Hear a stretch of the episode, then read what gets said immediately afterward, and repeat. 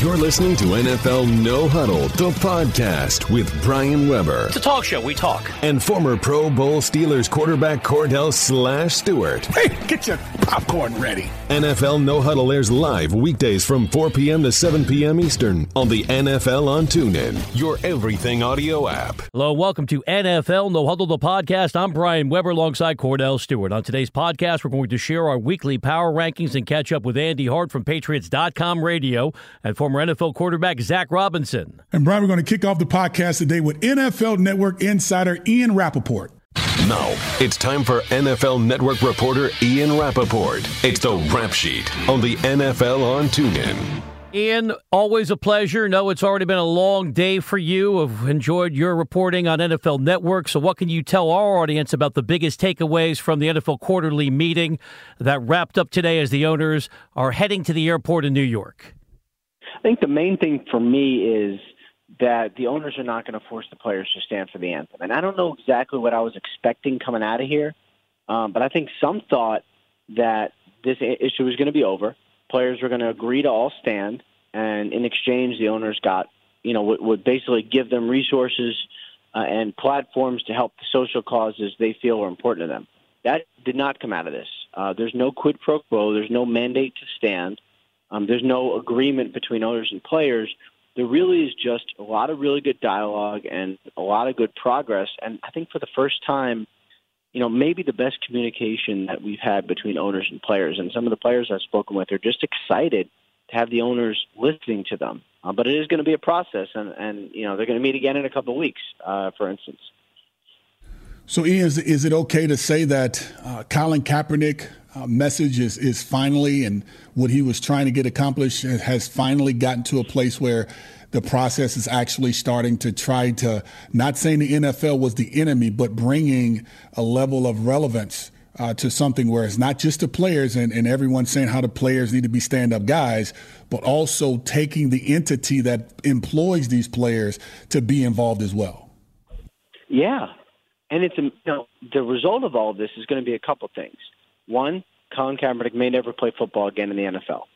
Two, all of the things that he was fighting for are going to happen. Uh, and it's an amazing thing because you now have NFL owners who were against him sitting or against him kneeling, who now say, you know what, I still wish players would stand, but I understand. I understand what he was fighting for. I understand the message. I understand why some of these issues are important for them in the community. I mean, you had a situation a couple of days ago where Roger Goodell uh, and a player uh, were co-signing a letter uh, supporting a bill in Washington aimed at you know mandatory sentencing. I mean, that's Doug Baldwin, of course. That's amazing. That would never have happened a couple years ago. I think it's all really good. And let me take you to Indy. As you know, within the hour, the Colts announcing Andrew Luck has received a cortisone shot and now is going to be resting for a while. What's the likelihood they shut him down for the rest of the season? They wouldn't go there today. Um, I know they wouldn't talk about that, and it really does depend on how his shoulder feels, if it stops being sore, and kind of where they are. But for the first time today, we do not know if Luck's going to play this season. Everything besides that has been positive. He's good. He's good. You know, things are progressing in the right direction. He'll play when he plays, and today it's we don't know. Uh, and it's you know, look, it's a setback. It is it is most certainly a setback, and they're playing with Jacoby Brissett. He's playing well. Um, they haven't won a ton of games, but they've been in games, and they might need to do that for a little while because right now, you know, it's obviously going to be several weeks until we see Andrew Luck on the field, if at all. How frustrating do you think it is uh, when it comes to the trainers, the doctors uh, that started this process in January, and he's still not healthy, and he's taking a cortisone shot in week six of the season, but yet you had Cam, Cam Newton, who somewhat had maybe a relative uh, surgically repaired shoulder in the sense of the process, and now he's playing, and his was start his started in March, which was two months later, but yet he's out on the yeah. football field having back to back weeks of throwing for 300 yards, uh, but yet loses against the Philadelphia Eagles. I think it's all frustrating. I mean, I'm sure Luck is not happy. I know the Colts are not happy, but it's the problem is it's no one's fault. You know, the only thing you might say is why didn't he have surgery right after the season? That is a legitimate concern, but Chris Ballard, the GM, wasn't there at the time. Um, you know, they thought this would be something where he'd be ready for the season, but obviously um, they should have had it as you know as soon as possible. And and here's the other thing, Luck's been playing through a lot. I mean, that's just you know that's that's really one thing that comes out of this is his shoulder must have been through a lot in the past two years. Everything he played through, taking hits, still out there. Um, I wonder when the last time we actually saw him healthy and on the field was. It's been a while. Finally, Ian, what can you tell us about your report on Sunday that Martavis Bryant or people close to him recently asked the Steelers for a trade? Uh, it's accurate. Uh, it happened uh, after week five, I believe, something the Steelers are aware of. Uh, you know, a request came official uh, in writing, and uh, you know, it's it's the kind of thing that I'm sure nobody wants the distraction. Uh, you know, I know Martavis kind of said, you know, they asked him about it. He said, "No, nah, I'm good," uh, which isn't really a denial, though people are sort of calling it that. Um, but it happened. It's what it is. Uh, if he has value, I think they may try to trade him. But right now, they have not granted his request for a trade. They're going to hope he's productive on the field. And as always, we appreciate the insights, and we'll chat with you Sunday on NFL First and Goal. Thanks, guys. You're listening to NFL No Huddle, the podcast, and we'll be right back with more after this. Experience the excitement of the NFL as it happens with NFL First and Goal exclusively on TuneIn Premium. From week one to week 17, jump in and out of the action every Sunday with Nick Ferguson and me, taking you from game to game. We'll have home calls as teams are threatening to score. Fake it to block. Brady tosses. Touchdown. Hear every big play. Hear every game-winning drop. Is a touchdown. Catch NFL First and Goal every Sunday starting at 1 Eastern, only on TuneIn Premium. Upgrade today. Welcome back to NFL No Huddle, the podcast. Here are your hosts, Brian Weber and Cordell Stewart. This is NFL No Huddle, the podcast. Now let's head under center with former NFL quarterback and pro football focus analyst Zach Robinson. Zach, we appreciate you taking the time. We have to start in Indy because within the last 30 minutes, Colts GM Chris Ballard announcing cortisone shot and rest now for Andrew Luck this week after soreness. I realize that Indy is still very much alive in a competitive AFC South, but in your view, should the Colts shut down Luck for the rest of the season? I think so. I think at this point, uh, especially with with Jacoby Brissett and how he's playing, uh, I think that that's probably the best uh, spot at this point. I mean, uh, why risk anything further? You're, you're in the hunt, but you got a quarterback that's playing pretty well. There's really no rush to to get him back in right now. I, I definitely shut him down when you think about this team and, and, the players around him that may want him to get in, sure, Jacoby Brissett is playing really good, but you think uh, he's capable of handling uh, the pressures of of maybe getting his team a little bit further than just being a wild card team, or maybe having a chance to even win a division. If that is so, wouldn't you want to have your marquee guy in if he says that he's ready to go and everything is clear? Right. Yeah, I'm, I'm with you. I mean, there's uh, you know, there's a lot going into it. I, I still think that Brissett is a guy that can and has shown, you know, throughout the season, pretty much so far that that he can uh, that he can carry the offense at times when it's needed. He's made you know some significant uh, mistakes, especially under pressure. His under pressure ratings are, are pretty low in terms of the NFL. But uh, I think he's a guy that you know you you watch him you watch him play. He's got the right look on his face. Uh, you, you hear about the leadership and all those things that he brings. So uh, if there's any kind of indecision on luck and, and what that's going to impact in the future, uh, I, would much rather kind of sit him down and, and keep rolling with uh, Jacoby Brissett here. Zach, let's move to Green Bay. I'm based in LA. I work for the Pac 12 network. So I saw Brett Hundley a lot at UCLA, and you're aware he probably would have been a second round pick if he had come out the year prior. And I know he was a fifth round pick. So if we're evaluating what he can do, Matt Flynn held the Packers together the last time Aaron Rodgers went down with a broken collarbone. Do you think Hundley can do something similar? Uh, you know, I, I don't see it as much uh, with with Hundley. I've kind of followed him, you know, throughout his career at UCLA, and uh, just the little bit that he's gotten in this preseason as well. He was actually, uh, in terms of our grades at Pro Football Focus, their second lowest graded player on offense throughout the preseason. Uh, the stats didn't always show up. He kind of threw some uh, some passes that uh, were kind of turnover worthy and could have been picked off. Uh, you like his athleticism. You, you want to get him out on the move, bootlegs, you know, all those design things. But uh, winning from the pocket. He, he does tend to hold the ball and, and, and take quite a few sacks. Uh, and he had the highest sack percentage when he was under pressure uh, his last year at UCLA. So uh, there, there's some things to like with his athleticism and, and throwing from a clean pocket, but uh, some of these subtleties, you know, moving in the pocket and, and sliding to find guys, uh, they're, they're going to miss that big time. And, and I think another big heads up is uh, watch his outbreaking throws to the left. It showed up as actually his first throw uh, last week, and uh, outbreaker to the left ended up behind the receiver. He tends to, to leave those behind receivers, so um, there, there's some things to like, but I, I don't know if he can completely hold it together with uh, you know some of the injuries they've had, especially on the offensive line. Zach, it seems like the Minnesota Vikings are trending to having a good problem. Uh, Case Keenum obviously is playing really good football, something that we didn't get a chance to see him do well last year with the Rams, but he seems like he's in a good place. Uh, right. But now you have Teddy Bridgewater who's cleared. He seems like he's healthy and pretty much ready to go. And then you're eventually going to have Sam Bradford, hopefully healthy down the road. How would you deal with the quarterbacks uh, carousel there uh, in Minnesota if you see these other two quarterbacks sitting in the wings who were starters on this team, but Case Keenum has the ball rolling with this team? Yeah, he does. He's, he's played really well. Um, you know, a couple weeks ago, I think he was our top graded guy in the NFL.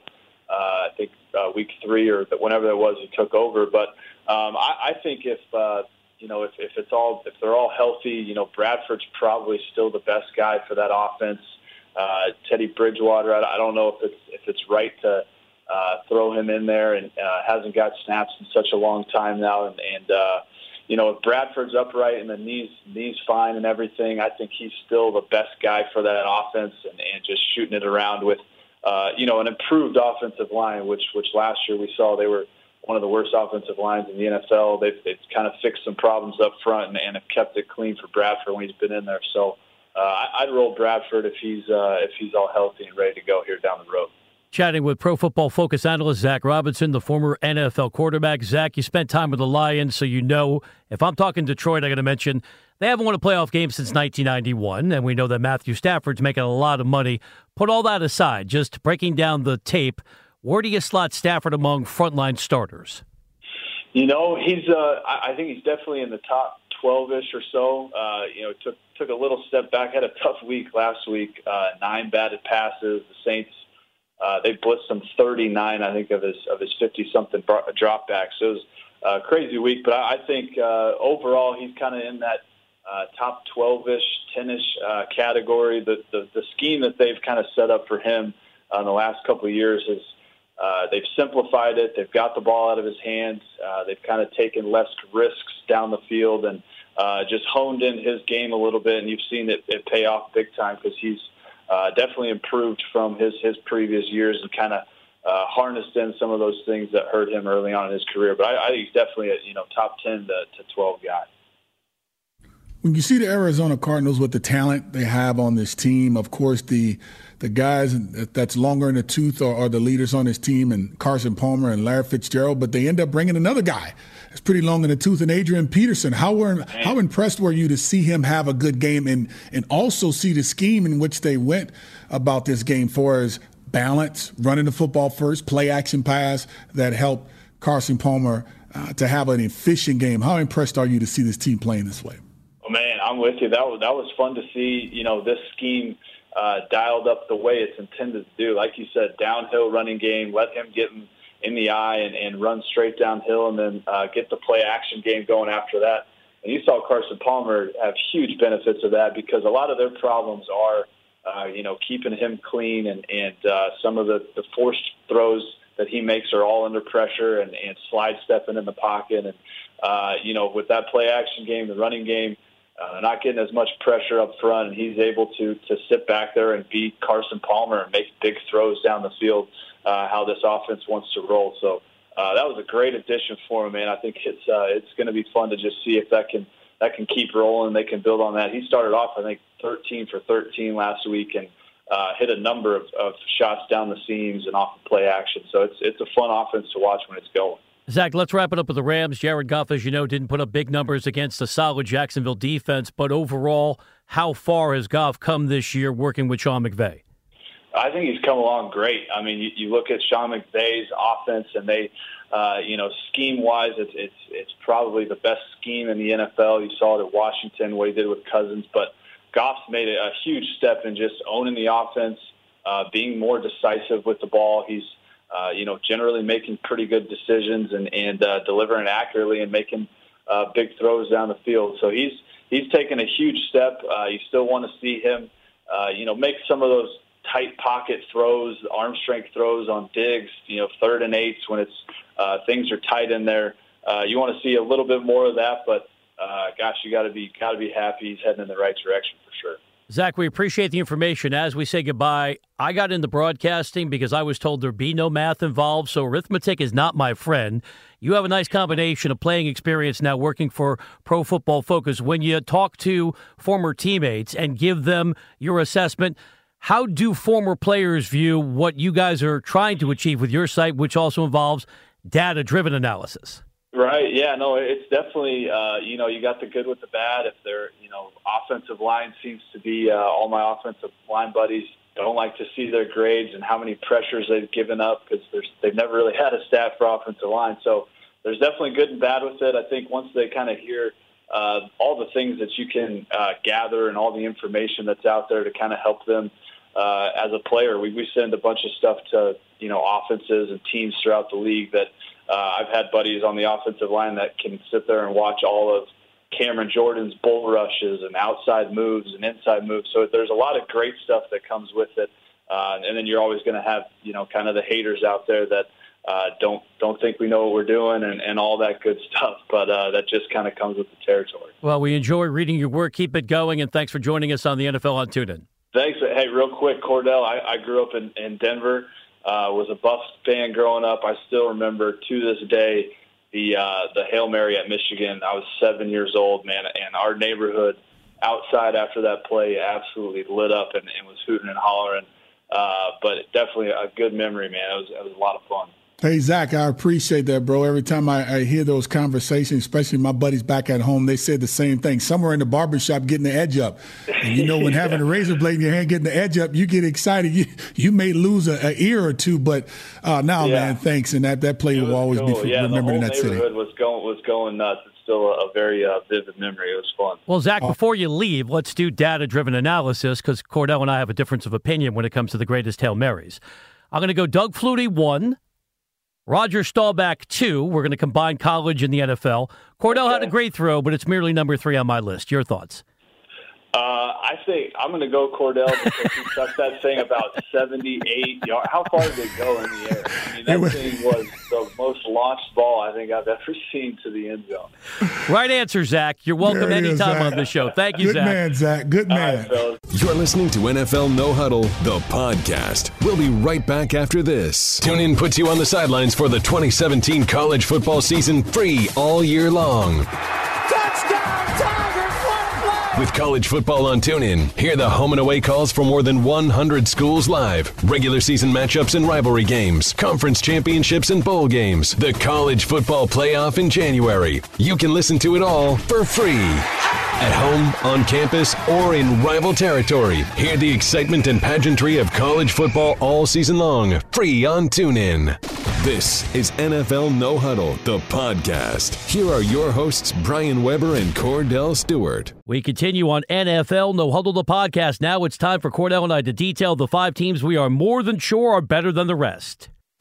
It takes a unique ability to navigate the topsy-turvy National Football League. Drop down, get your eagle on on this one. A special vision to find clarity in an always changing sport. I was wrong. Brian and Cordell aren't just sure about their perspectives, they are more than sure. I'm more than sure. All right, partner, I'll go first, and I'm giving attribution. It's not stealing if I give credit to the original source. Peter King said it yesterday. I will repeat it today. At number five, the Houston Texans. You're going to counter. Wait a minute. They're three and three, and they're on the bye. You got to watch these games, and even the most casual fan knows how well Deshaun Watson has played. I'm doing it now because they could lose to Seattle next week and be out of my top five. But as of today, eyeball test and forecasting, Houston, the fifth best team in all of football. Houston, we have no problem. At number four, before Cordell beats me to Pittsburgh, the Steelers. Four and two, coming off a quality win on the road in Kansas City. They're going to beat the Bengals on Sunday. They're going to run away with that division. With that, they're going to host a playoff game, and I have them back in the mix to make it back to the AFC Championship game, where they could see my third best team, the Patriots. Yes, they are dealing with issues, but look at the standings. Four and two might have gotten some help from the officials on the road against the Jets, but they'll take the victory. They're going to beat the Falcons in the Super Bowl rematch on Sunday, and it feels like this defense is slowly moving in the right direction. At number two, no change from last week. Eagles, they're the best team in the NFC. Only loss coming on the road to Kansas City. I thought about the pros and cons of bumping up Philadelphia one slot, but it would be illogical to have them ahead of the team they lost to. So, even though Kansas City suffered their first setback, Kansas City still number one with a bullet. And looking ahead to what's coming up, they have dominated Oakland.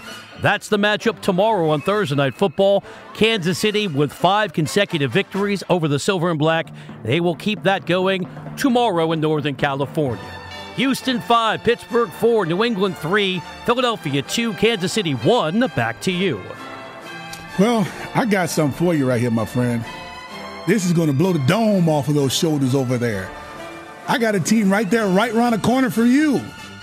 The LA Rams. Whoa. I got something for you.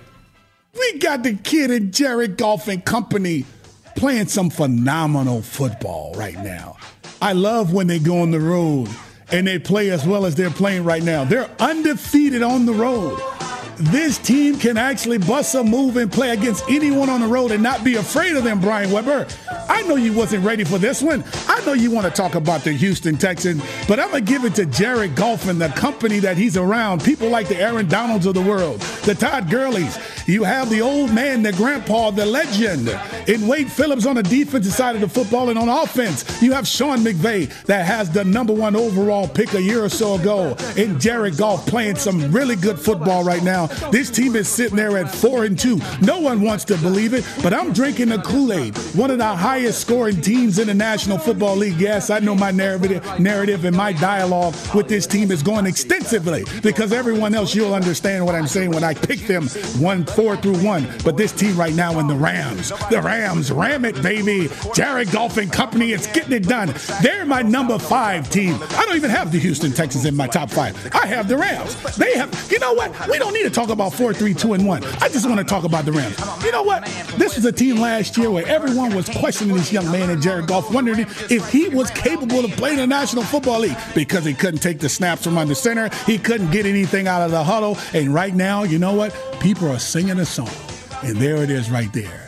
Ram it, baby. At number five, yes, I said it, the LA Rams. The LA Rams, Jared Goff in the LA Rams at number five. Now let's move on to the number four team. The number four team, I'm going with the Purple People Leaders. Yes, I said it. The Minnesota Vikings. Yeah, Green Bay was in your top five last week. So you know what? Let me replace that position by putting the Minnesota Vikings. And guess who's getting it done right now? Guess. I want you to tell me, Brian. Who's the quarterback of this team right now? Come on, I'm waiting. Are you talking to me? I'm talking to you. I thought you were doing who's Hulk the, Who's the Case quarterback for the Keenum. Minnesota? Hall of Famer Case Keenum. Whoa! See, you're going too far now. Drink the Kool-Aid, not too much. It's great, by the way, too. Case Keenum and the Minnesota Vikings. These young fellas in the backfield are getting it done. Murray, who's at Murray, who's an addition coming from the Oakland Raiders, is on this football team, and McKinnon is filling in well for Dalvin Cook. You have Diggs on the outside. You have Thielen. You have Kyle Rudolph, who's getting it done. And last but not least, you have the quarterback in Case Keenum. And don't forget about Harrison Smith and also Eric. What's his name? Frederick, I think it is. Eric, what is it? Let me hold. Let me pull out my piece of paper because I have a roll here. Kendricks. Yes. Excuse me, Eric Kendricks. Ram Hold it again. voice. Ram it Hold your again voice. We don't need a ram. We need names right. Minnesota. Hold your tongue, son. I gave you your five. Give me mine. Right now we have Minnesota sitting at four, and at number three we have the Steelers in black and yellow. How about that guy? That guy number 84. He came back, he rebounded well. How about the guy number seven? He also rebounded well by going on the road and beating a very, very good team in the Kansas City Chiefs by going and not just basically annihilated and shut down every single thing that this team had to offer. Whether it's special teams, offense, defense, the Steelers did a phenomenal job of getting it done. My number two team, I'm going with the Eagles. I'm going with the E A G L E S Eagles. You have your quarterback. Yes, your quarterback their quarterback, your quarterback and running back and defense that's getting it done. Carson Wentz, he's the leader of everything that's taking place with this football right now. LeGarrette Blunt, I think he's still a force to be reckoned with. Torrey Smith, and also Alshon Jeffries on the outside getting it done. Doug Pederson, you think he's questioned now if he's capable of leading his team? Do you think he's over in over his head right now? His team at five and one went on the road, beat a very physical team, very physical team in the Carolina Panthers and end up putting themselves at 5 and 1. Arguably the best team in the NFC, and some could say in the National Football League because of how physical they're playing. And still at number one, I'm keeping them there. And the home of the Chiefs, Kansas City Chiefs, and Alex Smith. So let me run this back to you. Nobody does it. Ram it. I'm going with the Rams at number five, Minnesota at number four. At number three, the Pittsburgh Steelers, E A G L E S, Eagles. At number two, and the home of the Chiefs in Kansas City Chiefs at number one. Back to you. Go ahead. I'm soaking it in. You're right. You blew my mind. Let me put my cerebellum back inside my cranium. No New England in your top five? No. Defense is too bad right now. They're at number six. They're not in there yet. Need more. But these teams I just mentioned are trending in the right direction. Think about it. The Rams is probably one the, is probably the best team on the road right now, being able to be perfect in that category, going on the road, beating a team like the Rams. I mean, what more? Excuse me, like the um, uh, like your Jacksonville Jaguars, team that's very physical, team that's capable of beating anyone on the road right now. I think they get their get back down the road when playing against the Seattle Seahawks because they're not afraid to play good football on the road. Minnesota, I mean, what more can you say? This team is playing good with Case Keenum. He's won three of those four games. The Steelers, I think I'll keep them at three. I'm not moving them up any higher because I think the, the ebb and flows of emotions that they give you, talking too much, saying not enough, not playing well, I'll keep them at three because the style of football uh, with Roosevelt Nix being the fullback, leading the helm uh, for their for their running back and Le'Veon Bell. I thought it's great. Uh, and when you look at my number two team in the E A G L E S Eagles, Carson Wentz, and then last but not least, and the home of the Chiefs, Kansas City Chiefs and Alex Smith. I think they're still playing some of the best football in, in the National Football League. Got caught off guard by the Steelers, but I like overall what they have in front of them salient points, but you got a problem on Sunday. Your Rams are in London taking on your Cardinals. You spent 20 minutes telling me yesterday Adrian Peterson's changed everything for Arizona. They did. It doesn't change anything. I mean, when they play, how do you think they'll line up? How do you think this defense is going to have to line? And you know what? That's great for that division. I mean, that's parity in that division to where you arguably could have three teams that are potentially and potentially, potentially in position to make some noise throughout this. Throughout the, well, uh, San Francisco is the best winless team in NFL history. I'm not right exaggerating. Now, they, they, Five straight lost. losses by three points or fewer. By three yep. points or less. In a total of 13 points, they're playing some good football, and we've seen an Oakland Raiders team uh, get in position where one year they were fighting to win close games, couldn't get it done, end up making it to the postseason last year. So our Detroit Lion team going through those same problems, couldn't win close games, had a great opportunity last year to get that completed. They did end up making it to the postseason. Both teams lost in their first game in the postseason. Right now, you see a Ram team uh, that's actually doing that.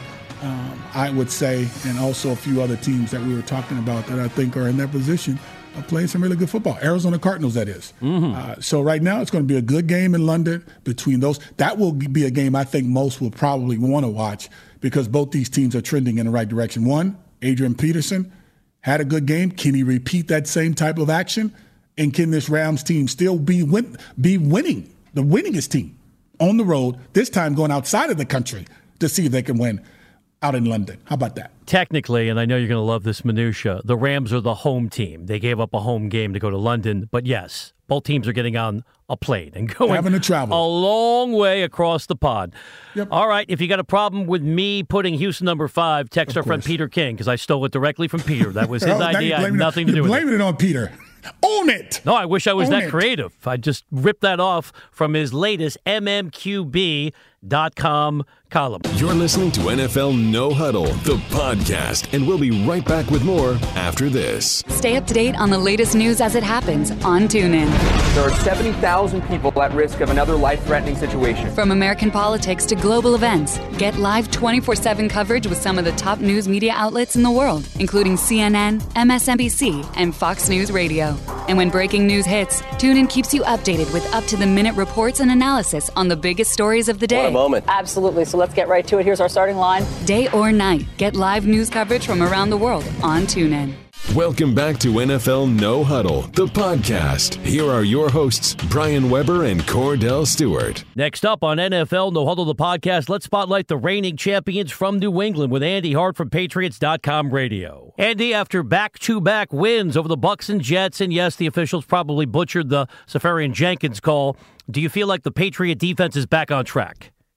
Um, that's a great question. I, I would say I think the run defense took a real nice step forward in New York. Um, by far their best performance of the season, really making the Jets one dimensional. Uh, the problem is that Josh McCown just added his name to the list of guys that have thrown for 300 yards against these Patriots. And that's six straight opponents that have put up 300 yards. And so I, I think there's still a lot of questions. And certainly the Gilmore being inactive with a concussion, he's still not practicing.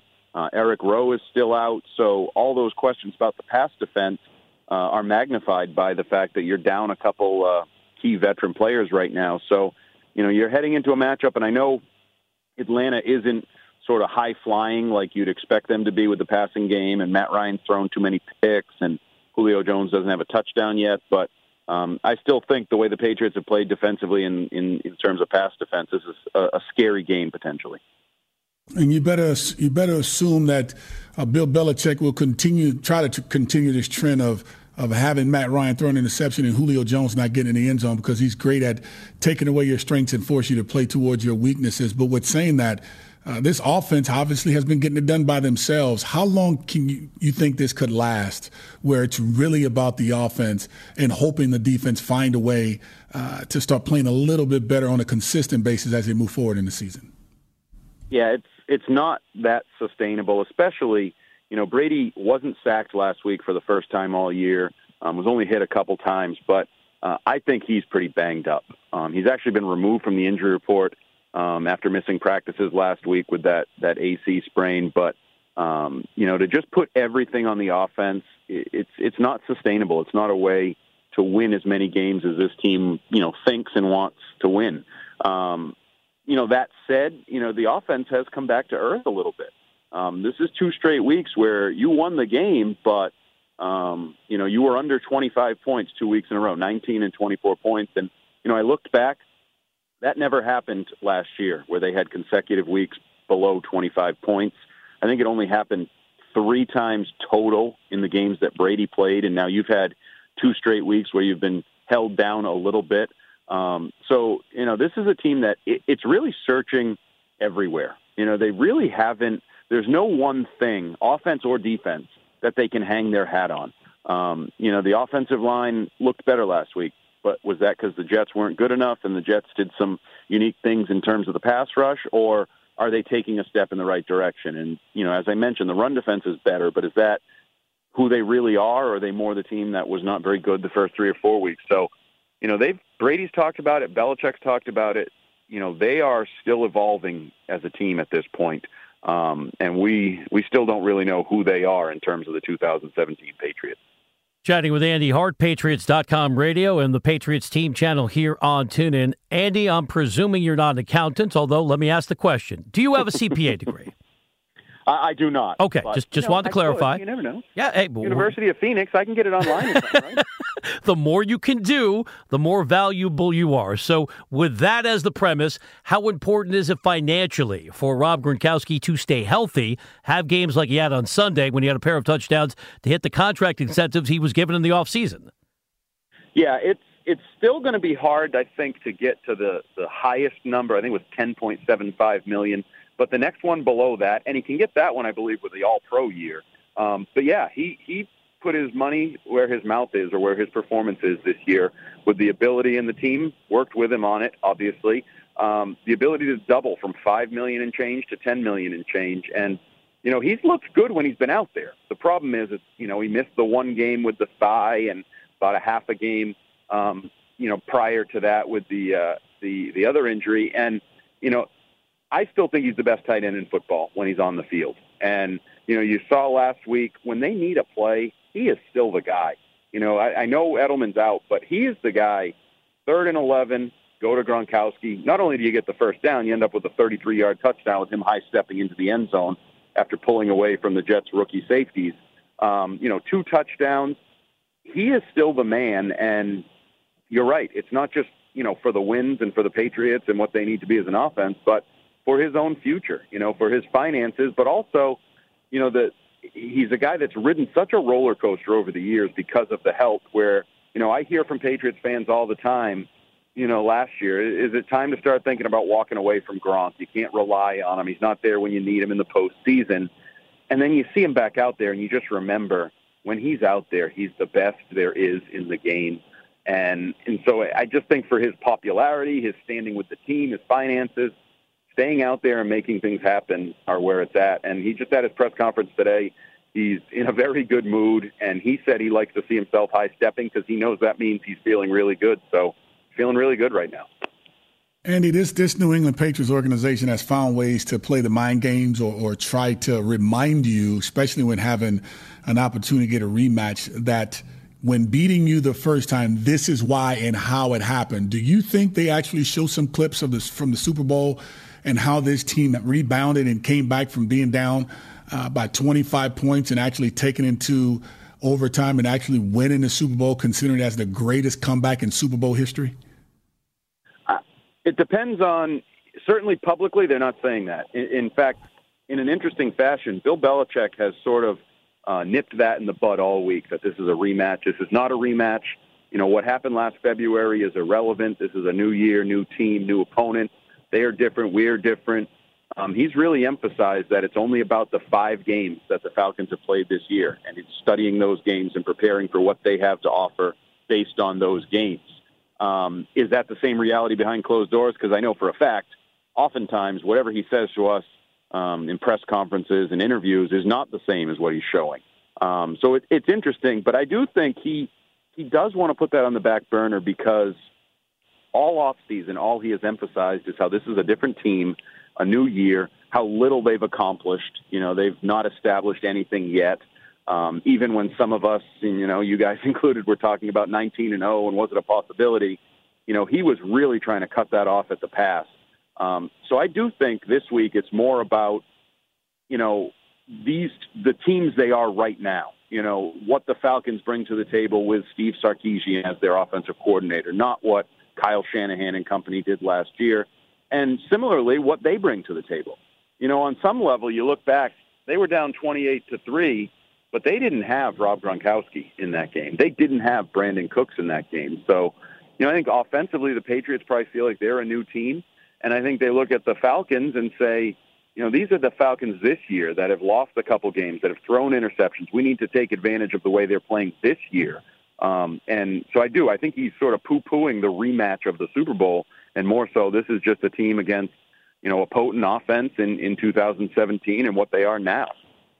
Andy, I revel in being wrong. It's amazing I'm still employed, all the things that I am off the mark with. And yes, in West Virginia, I may have said to you, probably on the air as well, oh, your team's going 19 0. So, with that as the backdrop, take us back to Super Bowl Sunday in February. What were you thinking or tweeting when the Falcons led 28 to 3 in the third quarter? Uh, I, I'll tell you, I didn't think it was completely over. I'm not going to lie and say I thought they were going to win. I'm not going to lie and say you know, I was Julian Edelman. I'm sure you've all seen the mic'd up segments where he kept saying, I think it was, you know, this is going to be quite a story or what a story this is going to be. Um, I was more like Chris Long, who I remember after the game admitted he thought it was over. He didn't think they were going to win at halftime and when they were down 28 to 3. Um, but I'll tell you, I also, I've seen too many of these that I don't, I, I didn't give up on the possibility um, because, you know, to go back to, to the desert when they were, um, going for the undefeated season, and they got the ball back with whatever it was, 40 seconds to play, needing a score. I thought then they'd get a score because I've seen Tom Brady do it too many times. I don't know what the number is now, but those comebacks, I've I've seen every one of them, and it's dozens and dozens of them. And so I, I did not close the door on them. I just thought it was really unlikely. And they got all the help they needed from the Falcons as they sort of uh, gift wrapped it for them with some of the things they did. And as always, we appreciate the information. We know you're never wrong or inaccurate on Patriots.com radio. We'll chat with you next week. Thank you, Andy. I used to never be wrong when they won all the time, but it's getting harder to not be wrong when they're struggling. You're listening to NFL No Huddle, the podcast, and we'll be right back with more after this. Experience the excitement of the NFL as it happens with NFL First and Goal exclusively on TuneIn Premium. Touchdown! From week 1 to week 17, jump in and out of the action every Sunday with Nick Ferguson and me taking you from game to game with live home calls as teams are threatening to score. Fake it to block. Brady tosses. Touchdown! Hear every big play. Hear every game-winning drop. Is a touchdown. Catch NFL First and Goal every Sunday starting at 1 Eastern only on TuneIn Premium. Upgrade today. Welcome back to NFL No Huddle, the podcast. Here are your hosts, Brian Weber and Kordell Stewart. As we close out NFL No Huddle the podcast, now it's time for the Fantasy Fix with Nick Mensio from RotoWorld.com. Fantasy football has become a major reality for millions of fans. Makes a move to the 30. He's gone. He's gone. What a move. It takes skill to win your fantasy championship, separating the zeros. He does to the near side, and it's picked off. Intercepted. From the fantasy heroes. Down the middle, it's caught over the shoulder in the end zone. Buckle up your chin strap for the Fantasy Fix. Today, we're pleased to be joined by Nick Mensio from RotoWorld.com. Nick, let's marry fantasy with reality. In the real world, there's been trade speculation about Carlos Hyde. Take you back to Sunday, the latest narrow loss for the Niners on the road in our nation's capital. Mixed bag Hyde, a pair of rushing touchdowns with only 28 rushing yards. What's the fantasy outlook moving forward? Yeah, the, the yards definitely weren't there, but I'm looking at these snap counts, and and Hyde played 56 snaps to rookie Matt Breida's 17, so that's quite a big margin there. Uh, I know Hyde didn't get it going on the ground very much, but he, he had 47 yards through the air on five catches, 75 total yards, two touchdowns. It's a great fantasy day. We'll take that all day from running back spots when that's definitely the shallowest position on the fantasy roster. So I, I like Hyde going forward still. I think he's still going to be the guy in this backfield, especially if they're trying to showcase him for a trade ahead of this uh, trade deadline coming up here in about a week and a half, two weeks. So I, I like rolling tide still. Nick, there's a lot of injuries that took place this past weekend. Uh, obviously, the headline of those injuries was Aaron Rodgers. Uh, how's the value of Jordy Nelson and Davante Adams and others affected? Yeah, I mean, you just can't replace Aaron Rodgers right now. I mean, Brett Hundley, Brett Hundley, his replacement was was really good in college at UCLA. Had a ton of rushing touchdowns. I know that. Has a good arm he did not look good last week coming in in Minnesota in relief, but that's just a tough situation for anyone to come into. Cold, coming off the bench on a, in a road environment, divisional game against a tough defense. So I'm gonna give him the benefit of the doubt, but I just still you just have to knock Nelson and Adams down a few pegs. Maybe Nelson as a high end wide receiver two, Adams a high end wide receiver three, and then we'll see we'll see what they do against the Saints at home this weekend, which looks like a good spot. It's the Fantasy Fix with one of the best in the business, Nick Mensio, RotoWorld.com. Nick, we know that Indy has a shaky defense, so could be astute to play a Jacksonville running back, but with Leonard Fournette hobbled with the ankle injury, what's the approach there? Maybe are you thinking about Chris Ivory? Yeah, I mean, definitely if Fournette sits, which he's battled ankle problems dating dating all the way back to his college days at LSU. So uh, I mean, it's, it's up in the air right now. We're still super early in the week. Uh, he do- definitely doesn't have to practice on Wednesdays, which he didn't today. He could easily suit up on Thursday or Friday and practice and run some drills. But if if Fournette sits, I definitely like running Ivory out there. I mean, this is a run first offense. Ivory has looked really good in in limited action so far behind Fournette. He's a he runs like hellaciously, just runs into guys. He has he's like Fournette. He just doesn't care about contact, which has been Ivory's problem through his career because he can't stay healthy because he plays that way. But if get the spot start, I definitely love him in this spot in Indy. If Golden Tate is out for a few weeks, who gets the biggest boost? Yeah, this is a tough one. I mean, I hope Kenny Golladay comes back. He's missed a few games here with a hamstring injury. Uh, Eric Ebron has done nothing in the middle of the field at all. He's just fallen behind Darren Fells in that tight end pecking order in Detroit. Uh, Marvin Jones saw 14 targets last week, but that was a big shootout in, in New Orleans. So I'm not looking too heavy into that, but I think Theo Riddick could be a guy that steps up in the short passing game. We know Golden Tate runs a ton of routes out of the slot, catches a lot of balls near the line of scrimmage. So Riddick could definitely fill that role, I believe. Nick, we know that Austin Seferian Jenkins has had issues off the field. Controversial moment on the field. I think the officials got it wrong. Should have been a touchdown Sunday when the Jets lost to the Patriots. Beyond all of that, do you think he's worth picking up for the weeks to come?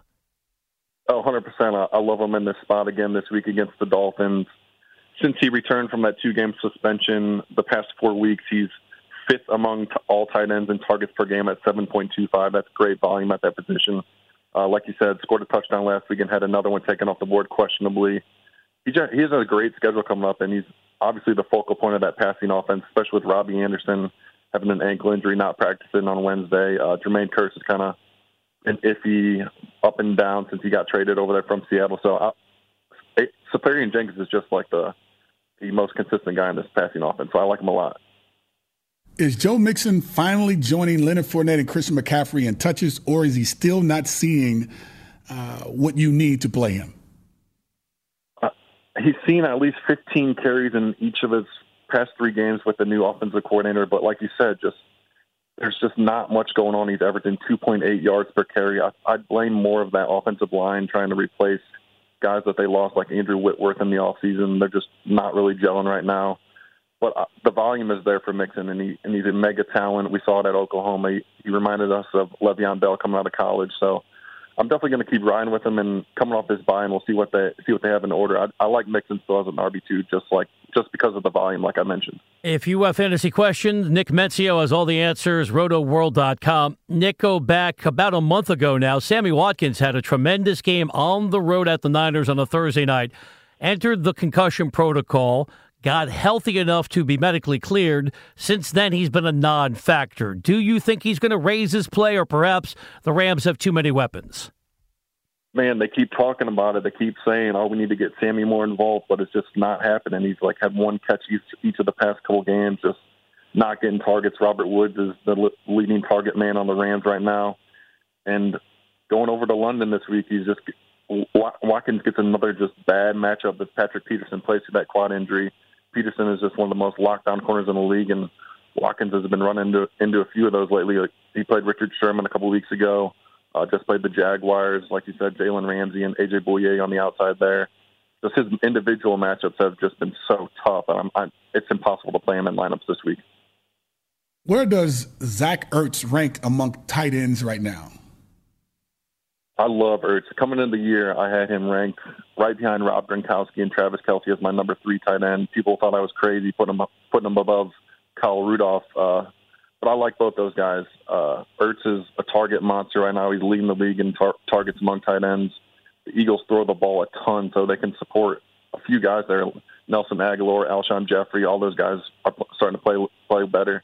Zach Ertz is getting all the targets. He's scoring touchdowns, which he didn't do his first few years in league. So he's raised his game a lot. I, I like him as the tight end three right behind Gronk and Kelce. Finally, Nick, a hypothetical, but you can handle it. It's Pittsburgh and Cincinnati, Steelers at home. Let's say my friend Kordell Stewart was playing. Vintage Kordell Stewart. Hey, hey, hey. What would the fantasy forecast be for a man who can get it done with his legs and his arm? Ooh, straight cash. Oh, homie. Oh man, I'd love to be having Kordell in fantasy these days fantasy's gotten huge since he was since he played in the league. But not to make you sound old, old Kordell. But, no, it's all good. I am. I mean, I'd be I'd be loving to have that in in fantasy these days. I mean, rushing quarterbacks that can also throw, and you used to catch the ball a little bit too. So, yep. I mean, I'd love having you on my fantasy team. That's all we need to hear. Nick, we'll talk to you next week. That's the trend this show. We wrap up every conversation by the guest telling Kordell how great he was. Thanks, Nick. Thank you, Nick. you guys have a good one. Thank you for listening to NFL No Huddle, the podcast on iTunes with Brian Weber and Kordell Stewart. Listen live weekdays from 4 p.m. to 7 p.m. Eastern by downloading the TuneIn app and searching NFL No Huddle. The National Football League is on TuneIn, your everything audio app.